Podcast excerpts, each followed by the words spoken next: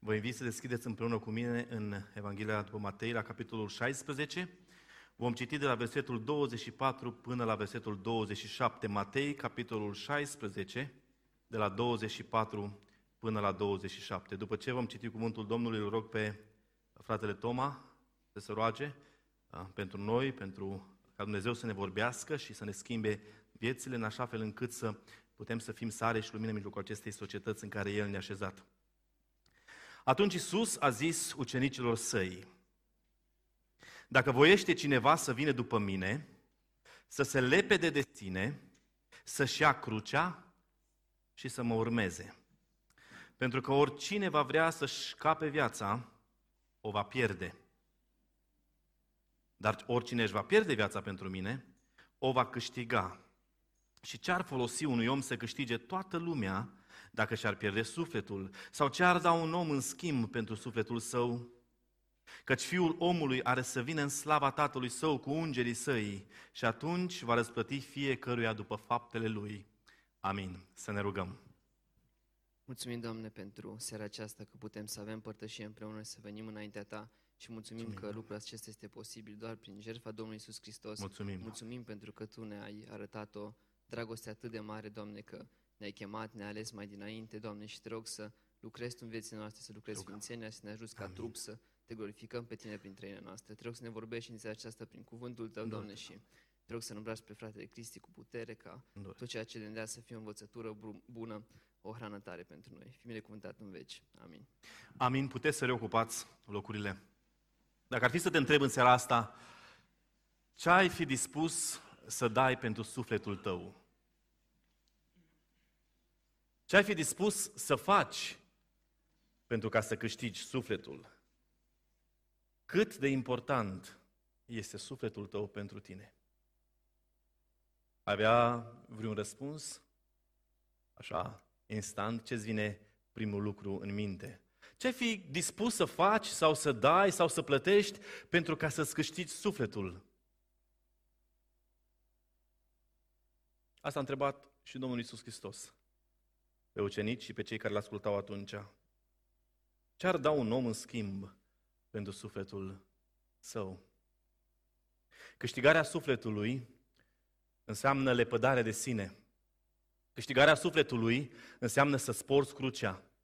Câștigarea sufletului înseamnă să-L urmezi pe Hristos. Și în această, după masă, în această seară, vom încerca să vedem din cuvântul Domnului ce suntem gata, la ce suntem gata să renunțăm, ce suntem gata să oferim pentru ca să ne câștigăm sufletul. În creștinismul contemporan este foarte răspândită o idee că venirea la, la Hristos, faptul că vii la Hristos, va fi întotdeauna însoțită de binecuvântare.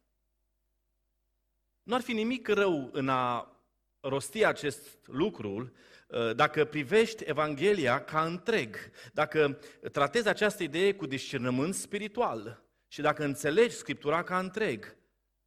Adică dacă privești venirea la Hristos ca, o, ca un punct uh, de început pentru o viață binecuvântată, pe acest pământ și culegi niște versete de aici sau dincolo, de acolo din Scriptură și le folosești ca să-ți argumentezi că faptul tu meriți să fii binecuvântat pentru că ai venit la Hristos. Transform Evanghelia aceasta lui Hristos în Evanghelia prosperității și într-o Evanghelie centrată pe om. Pentru că nu e așa, omul, mărețul om merită. Că de a veni la Hristos, el însuși, de aceea Hristos merită să-l binecuvinteze. Și astfel Dumnezeu devine un provider, unul, o persoană care are sacul de binecuvântări și la cheremul omului îi dă. El cere, îi dă. Omul vine la biserică, Dumnezeu îl binecuvintează. Omul face fapte bune, Dumnezeu îl binecuvintează. Nu se mai practică zdrobirea, dragi frați și surori. Nu se mai practică pocăința, nu se mai practică smerenia, nu se mai practică frica de Domnul, care sunt semne distinctive ale Evangheliei Crucii lui Hristos. Vrem și vrem binecuvântări și vrem să fim binecuvântați, că de aceea venim la Hristos. Vino la Isus și totul va fi ok. Vei fi binecuvântat din belșug, așa spune Scriptura, nu? Isus a spus, eu am venit ca oile mele să aibă viața și să aibă din belșug. Deci vezi, dacă vii la Hristos, vei fi binecuvântat și avea o viață din belșug. Va fi o viață roditoare viața ta.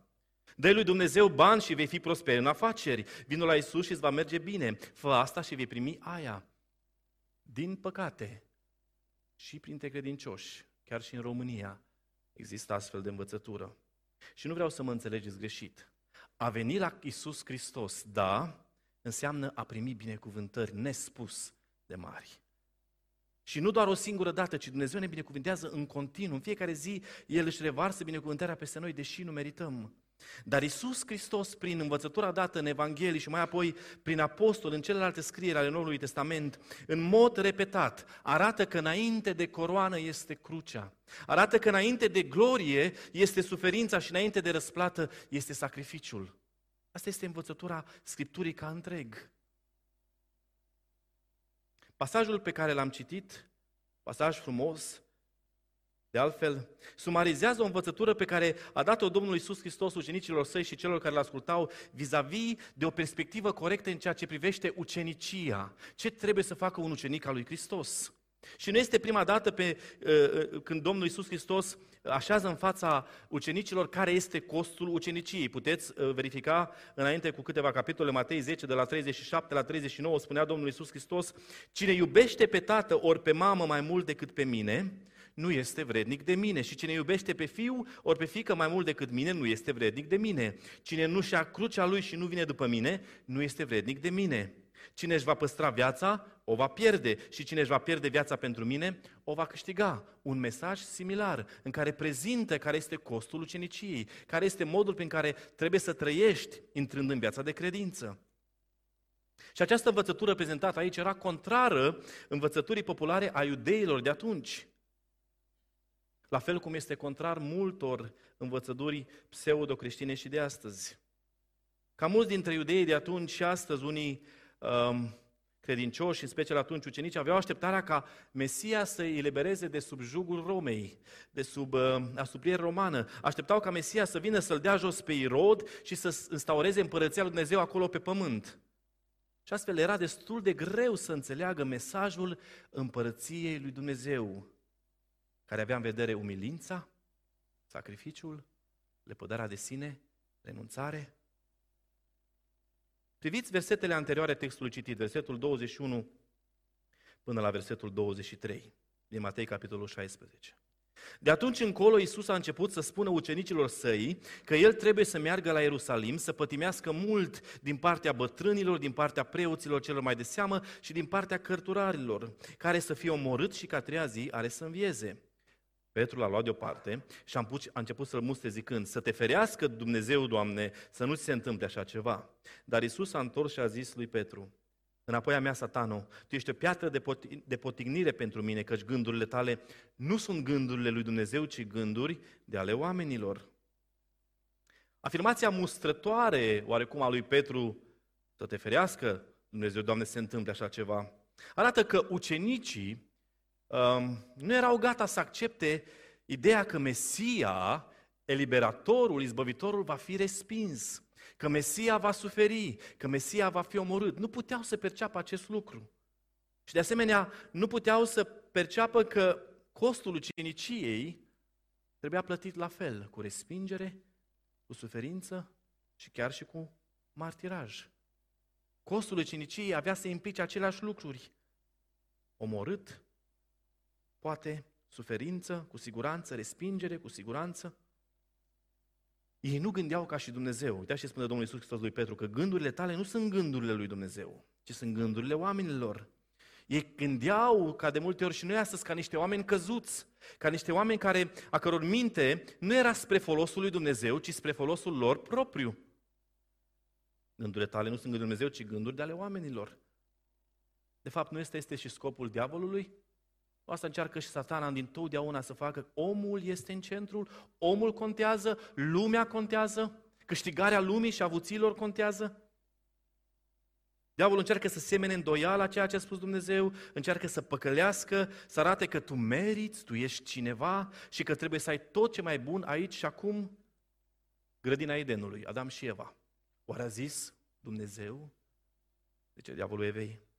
Oare a zis Dumnezeu că veți muri? Nu, veți fi ca și El, veți avea totul aici și acum.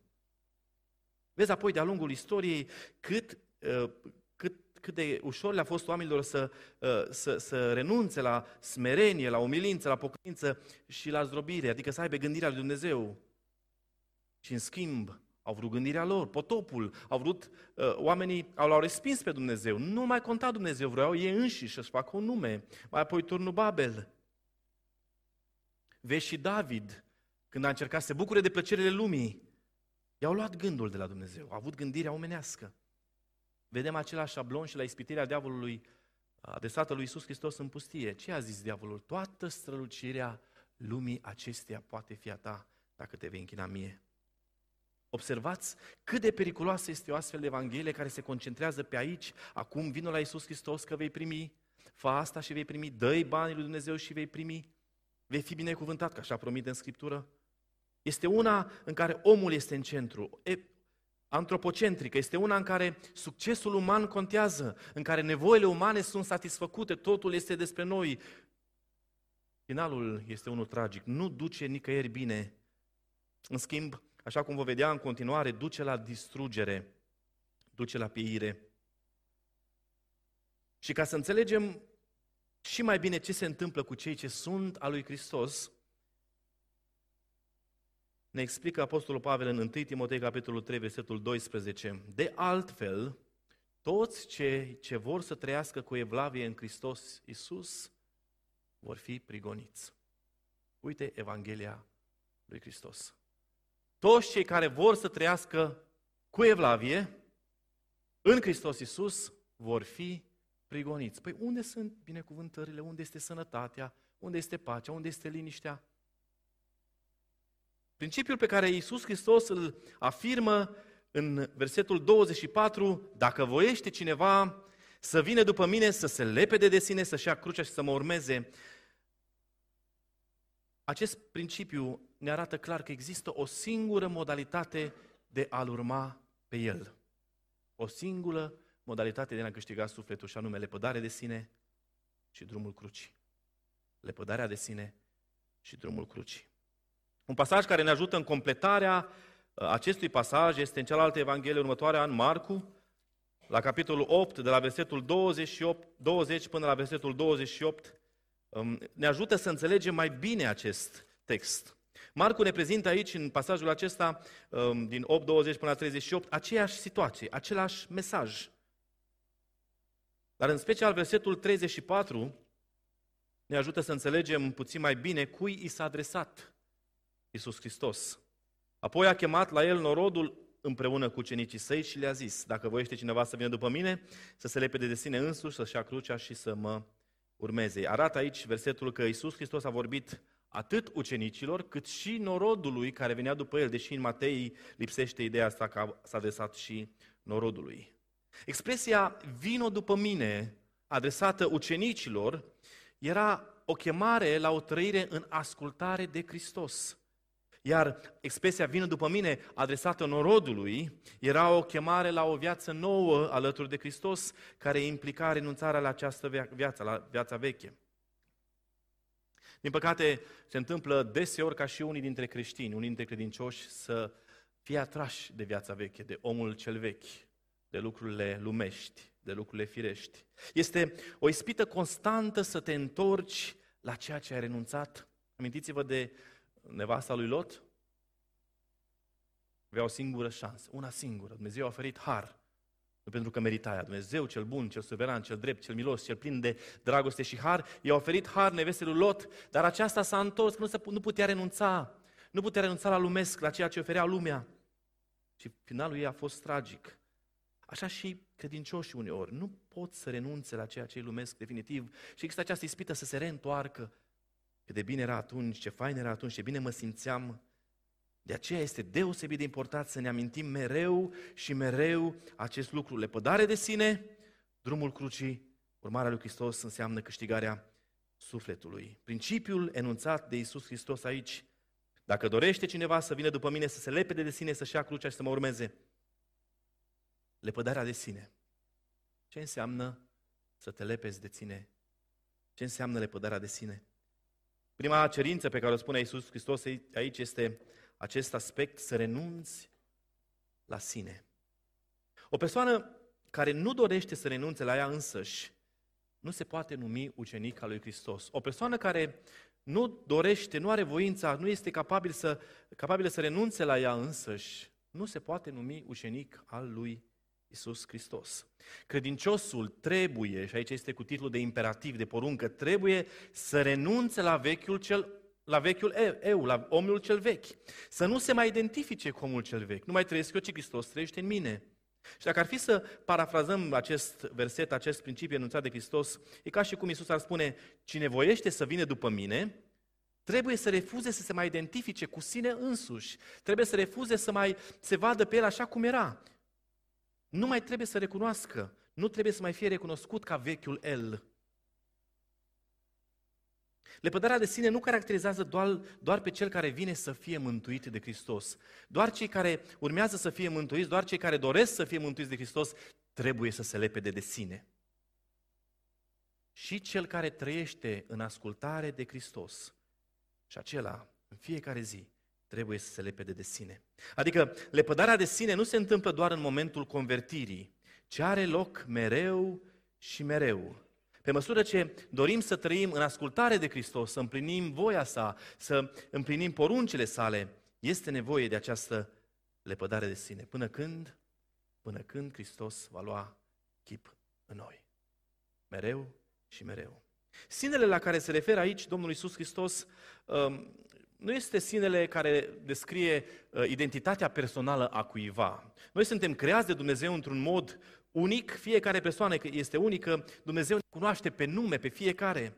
Sinele care este prezentat aici uh, este omul rebel, omul păcătos, omul nerăscumpărat, care reprezintă centrul sau esența fiecarei persoane de căzute. Sinele despre care vorbește Iisus Hristos aici este ceea ce suntem noi în forma noastră naturală. Fără Hristos este sinele. Despre asta este vorba. Ăsta este problema. Omul păcătos, omul nerăscumpărat. Este firea pământească, dacă vreți. Este trupul carnal, este pofta cearea. Pentru acest sine este nevoie de lepădare, de renunțare.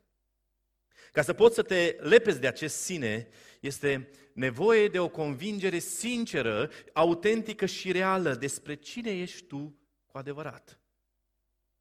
Este nevoie să realizezi cine ești, ca să poți să te lepezi de cine ești fără Hristos.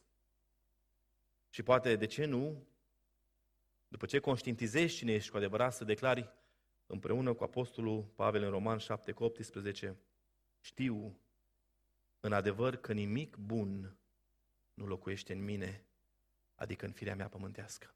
Abia atunci când realizezi cine ești tu cu adevărat, adevăratul sine, atunci poți să declari acest lucru. Nimic bun nu locuiește în mine. În firea mea pământească nu locuiește nimic și trebuie să mă lupt, să mă port aspru cu trupul meu, să-mi răstignesc firea pământească în fiecare zi, să mă lepăd de mine însumi. Arthur Pink spunea, creșterea în har este o creștere descrescătoare. Are în vedere formarea unei stime de sine scăzute și zic, zice bine, o stimă de sine scăzută, în contrast cu ceea ce se învață acum, trebuie să ai o stimă de sine ridicată. Tu ești cel mai cel, tu ești cel mai mare, ești cel mai tare, ca și tine nu este nimeni.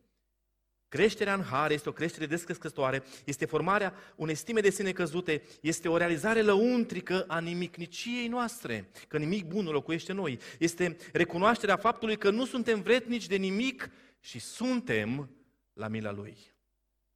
Domnul Iisus Hristos în Matei capitolul 5 cu versetul 3 spunea Ferice de cei săraci în Duh, căci a lor este împărăția cerului. Și expresia aceasta, sărac în Duh, în grecește ptacos, se referă la un cerșetor un cerșetor care a ajuns la, la, la limita existenței sale și singura lui modalitate de a trăi, de a supraviețui, era să cerșească milă. El era dependent de mila pe care i-o dădea cel care trecea, dar era așa de rușinat de starea pe care o avea el, încât cu o mână și acoperea fața și cu o mână întindea spre milă. Era dependent de mila celor care treceau pe lângă el.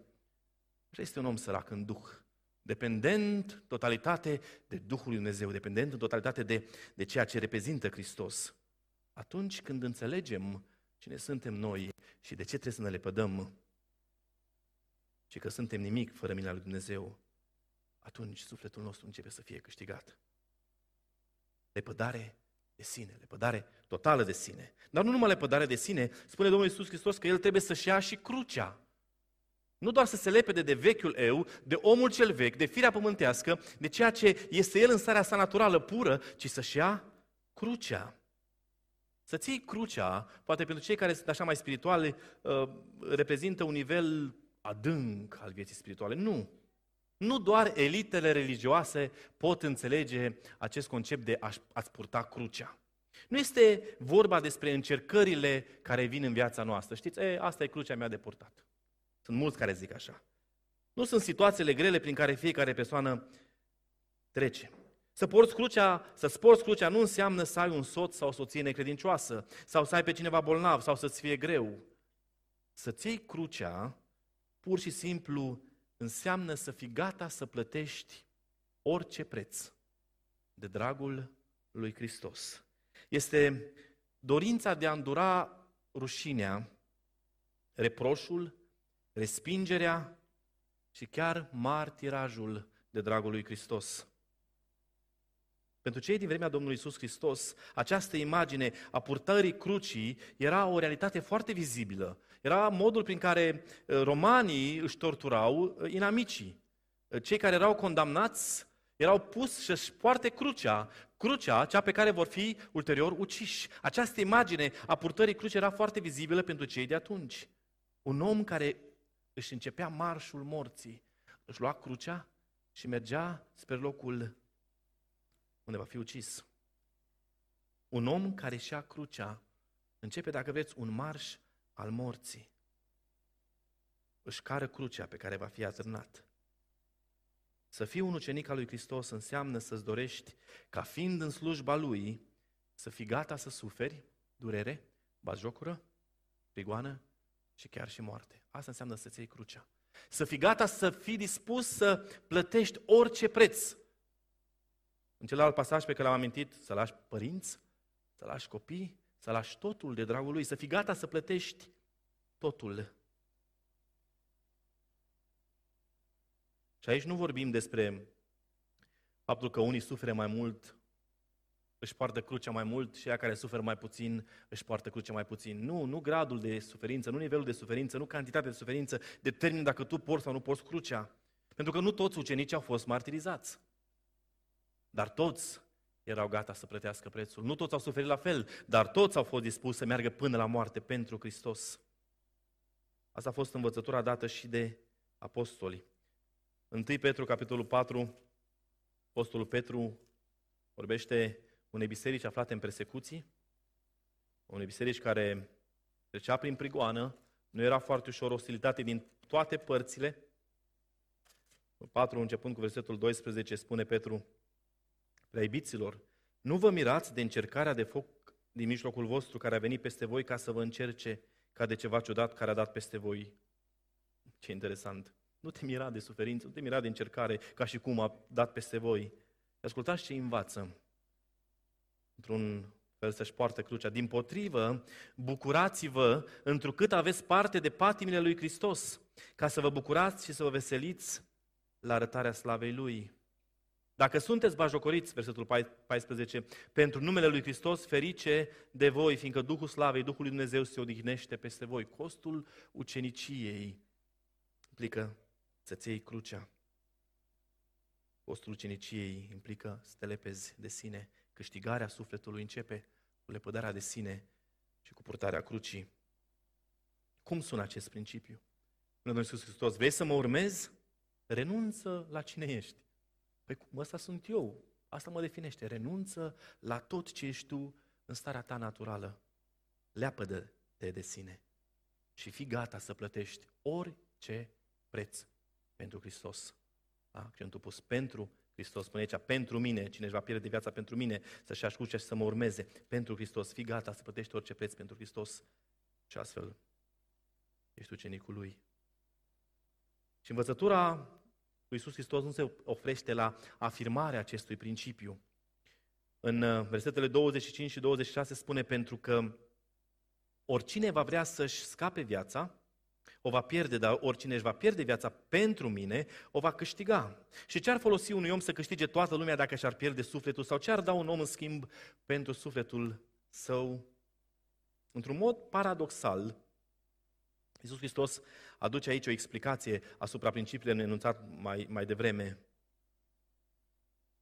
Chiar dacă versetul 25 pare o contradicție complexă, pentru că oricine va vrea să-și cape viața, o va pierde și cine va vrea, cine o va pierde, o va câștiga. Ea nu este foarte dificil de înțeles. Este foarte simplu. Viața la care se referă Domnul Isus Hristos aici uh, este viața lumească, viața fizică. Cei care își doresc această viață, cei care își doresc și trăiesc pentru această viață fizică, această viață lumească, vor pierde veșnicia. Adică, dacă ceea ce îți dorești, scopul tău final, dorințele tale toate se țin de ceea ce este aici și acum, pe acest pământ, comorile pământești. Calculul pe care ți-l prezintă Iisus Hristos, vei să faci asta, rezultatul este pierderea vieții, pierderea vieții veșnice. Dar cel care dorește să renunțe la această viață, cel care renunță la tot, cel care, de dragul lui Iisus Hristos, renunță la această viață, o va câștiga pe cea veșnică. Este simplu. Adevăratul credincios este dispus, sau ar trebui să fie dispus să plătească orice preț pe care credincioșia față de Dumnezeul cere. Nu știu. Nu există un anumit tip de preț. Un anumit cost, un nivel mai mare sau mai mic, este să fii gata atunci când Dumnezeu își cere, în credincioșia ta față de El să plătești orice cost. Indiferent de cât de greu sau mai puțin greu este. Credinciosul trebuie să aibă voința să abandoneze chiar și siguranța într-o vreme de război, vrei să ai siguranță și liniște, nu? Să abandoneze chiar și resursele pentru care muncim și trudim așa de mult. Chiar și sănătatea să se expună la pericol, chiar și prietenii, chiar și familia, chiar și slujba și dacă e nevoie, chiar și viața. Chiar și viața. Cineva pierde viața pentru mine, o va câștiga. În versetul 26 aici Iisus adaugă um, acestui paradox o comparație. O comparație între lume și suflet. Câștigarea lumei, lumii sau câștigarea sufletului. Cu alte cuvinte, faceți voi calculul. Ce ar folosi unui om să câștige toată lumea dacă rezultatul final al acestui câștig ar fi pierderea sufletului? Ce ar folosi unui om să câștige toată lumea? De fapt, răspunsul este dat în întrebarea însăși. N-ar folosi la nimic, ar folosi numai cât este aici, cât trăiește. Și vedeți, viața noastră nu are un termen fix. Nu știu dacă trăim 60, 70, 80 de ani, 20, 15, nu are un termen fix. Asta ar fi singurul beneficiu. Dar în schimb, concluzia finală sau scopul final ar fi pierderea sufletului. Sau ce ar da un om în schimb pentru sufletul său? Și am pus întrebarea aceasta la început și sunt convins că în mintea noastră, cel puțin în teorie, răspunsul ar fi aș da totul pentru sufletul meu, aș renunța la tot pentru sufletul meu. Ca să trăiesc veșnic alături de Dumnezeu, aș fi gata să dau totul. Iisus spune aici că câștigarea tuturor posesiunilor posibile din lumea aceasta și să nu îl ai pe Hristos înseamnă faliment veșnic. Să ai totul tot ceea ce mintea omului poate să priceapă, să înțeleagă, tot ceea ce exista și există odată, dar să nu-L ai pe Hristos, înseamnă faliment veșnic. Dar să abandonezi tot pentru Hristos. Să abandonezi totul de dragul lui Hristos înseamnă să fii bogat veșnic. Să fii în prezența sa, o veșnicie, sufletul tău, să fie alături de El. Cu alte cuvinte, dacă ar fi să parafrazăm, Iisus Hristos spune aici, imaginați-vă următoarea posibilitate. Cum ar fi ca cineva să aibă toată lumea, tot, toate averile din ea, tot ce își dorește, tot ce are mai bun lumea de oferit, să fie a lui, să fie împlinit. Și la final, atunci când va muri, el de fapt să moară veșnic, să moară etern, să aibă final, scop final pierderea sufletului. Ar fi o persoană moartă veșnic, dar care pentru o perioadă temporară ar deține totul în lume. Dar ar fi totuși pierdut pentru eternitate. Ce învățătură, ce mesaj. Radicală? Da. Desperiat? Nu, este adevărul, este cuvântul lui Dumnezeu. Lepădare de sine, să-ți iei crucea și să-L urmezi pe Hristos. Domnul Iisus Hristos, în această învățătură, nu vrea să pună accentul pe lume sau pe cât de stricată este lumea, sau cât, cât de rea este lumea și cât de nefolositoare este lumea aceasta, ci preocuparea lui majoră în această învățătură este persoana lui.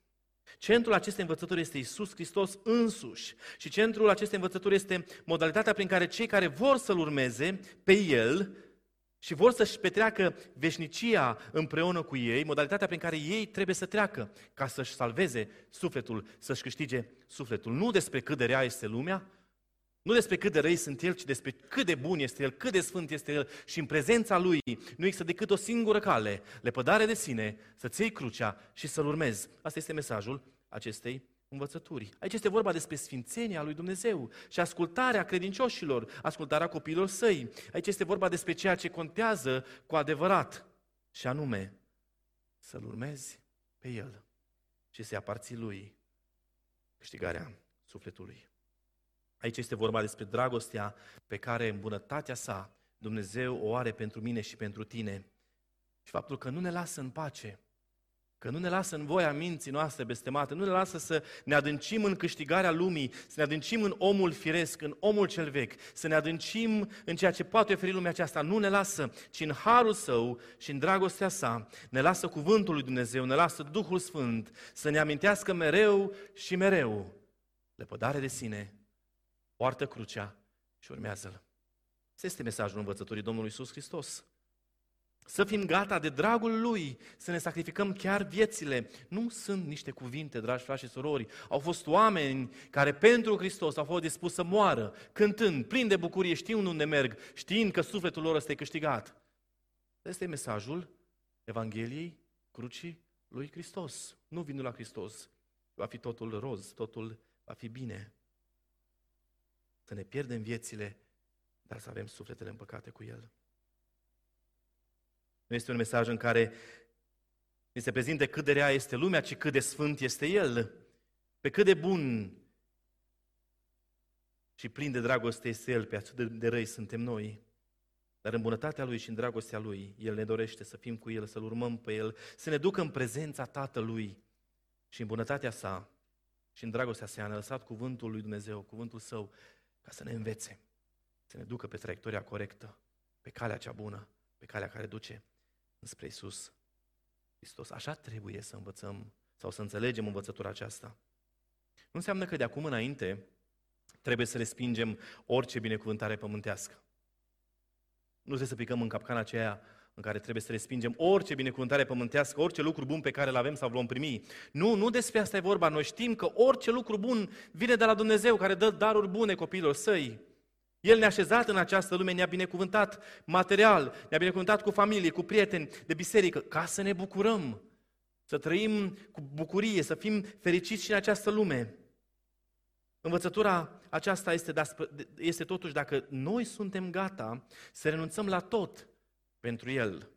Dacă El este mai presus de orice, așa cum afirmăm deseori, Doamne, Tu ești singurul, Tu ești uh, Cel care contează, nimic nu mai contează, suntem gata să renunțăm la totul pentru El, suntem gata să plătim orice preț de dragul Lui, despre asta este vorba.